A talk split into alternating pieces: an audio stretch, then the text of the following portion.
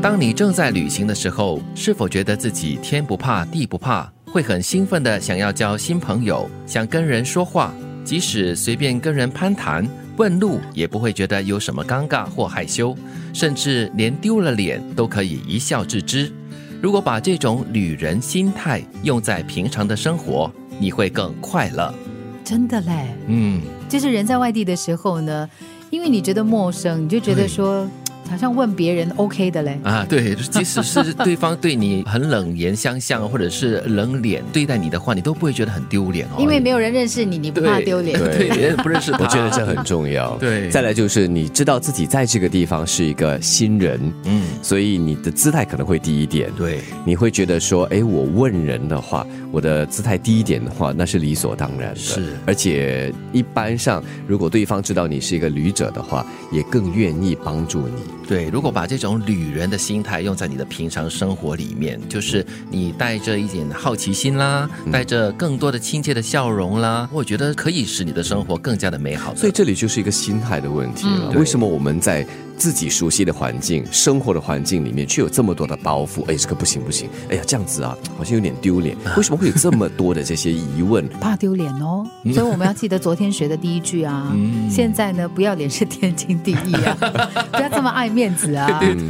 哎，不过真的了，我在国外旅游啊，我最不怕丢脸的，最常做的一件事情就是问路。啊，对，嗯，因为啊、呃我我知道我是旅人嘛，我对这旅人生地不熟，我不问路的话，我还怎么还可以怎么样？我我其实蛮喜欢就是问路这件事的，不管是在国内还是国外，嗯我觉得问路这件事情是很浪漫的。啊，就算是语言不通的话，都有一种 对对对很尴尬的，可是很有趣的一它有种无限交的流可能会发对生真 的，而且是一个很好的理由，让我和当地人交流，交流啊嗯对和他们攀谈，不然你叫我攀谈哦，为什么问天气？ 对问路况，很怪吗？问路我觉得这是最好的，他们又可以直接知道，因为你是旅者，他们对比较乐意帮你。或者是你要问某一个食肆在哪里啊，嗯就是哪一个餐馆啊、超市在哪里的话，我觉得都可以问出一些生活的趣味在里面，是，反而要我攀谈的话，啊，这个还有点难呢、还有一点挑战啊。啊，除非是如你在什么那种吃饭的地方 啦、饮酒的地方啦，对啊，问问那个酒啦，这样子的话，那还好。是我们吃过的饭、走过的路、看过的书、爱过的人，都会变成气质的一部分，在言谈举止间表露出来。真正对自己好一点，就要谨慎的筛选食物、衣服、朋友、恋人，这些选择就是你的环境，滋养你、塑造你，而不是消耗你。人很容易被影响，就是因为太容易。我们更需要慎选自己接触的人、事物。赞成。所以啊、这些我们所谓的吃过的饭啦、走过的路、看过的书、爱过的人哈、都会成为你身体里面、生活里面的一部分，因为这些都是一些养分。这些呢都会就是积累成你，嗯，气质是需要时间积累的，对嗯，不是一天就可以完成也要所以培在养什的么哦，对你走过的路啊、看过的书、爱过的人，这些都是你的经历啊。嗯英、英文不是有一句话叫 “You are what you eat”， so you are what you love also, right? 不 OK，要乱吃 You are what you read。不不要乱交爱朋友。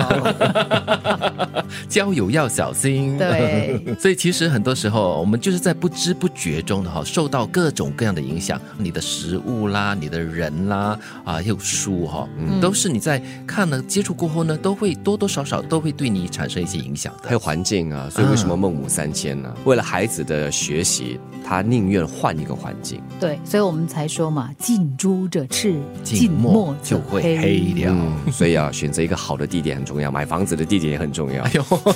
蜗居豪宅房产通啊你！当你正在旅行的时候，是否觉得自己天不怕地不怕，会很兴奋的想要交新朋友，想跟人说话，即使随便跟人攀谈、问路，也不会觉得有什么尴尬或害羞，甚至连丢了脸都可以一笑置之。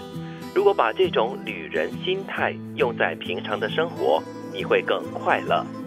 真正对自己好一点，就要谨慎筛选食物、衣服、朋友、恋人，这些选择就是你的环境，滋养你、塑造你，而不是消耗你。人很容易被影响，就是因为太容易。我们更需要慎选自己接触的人、事和物，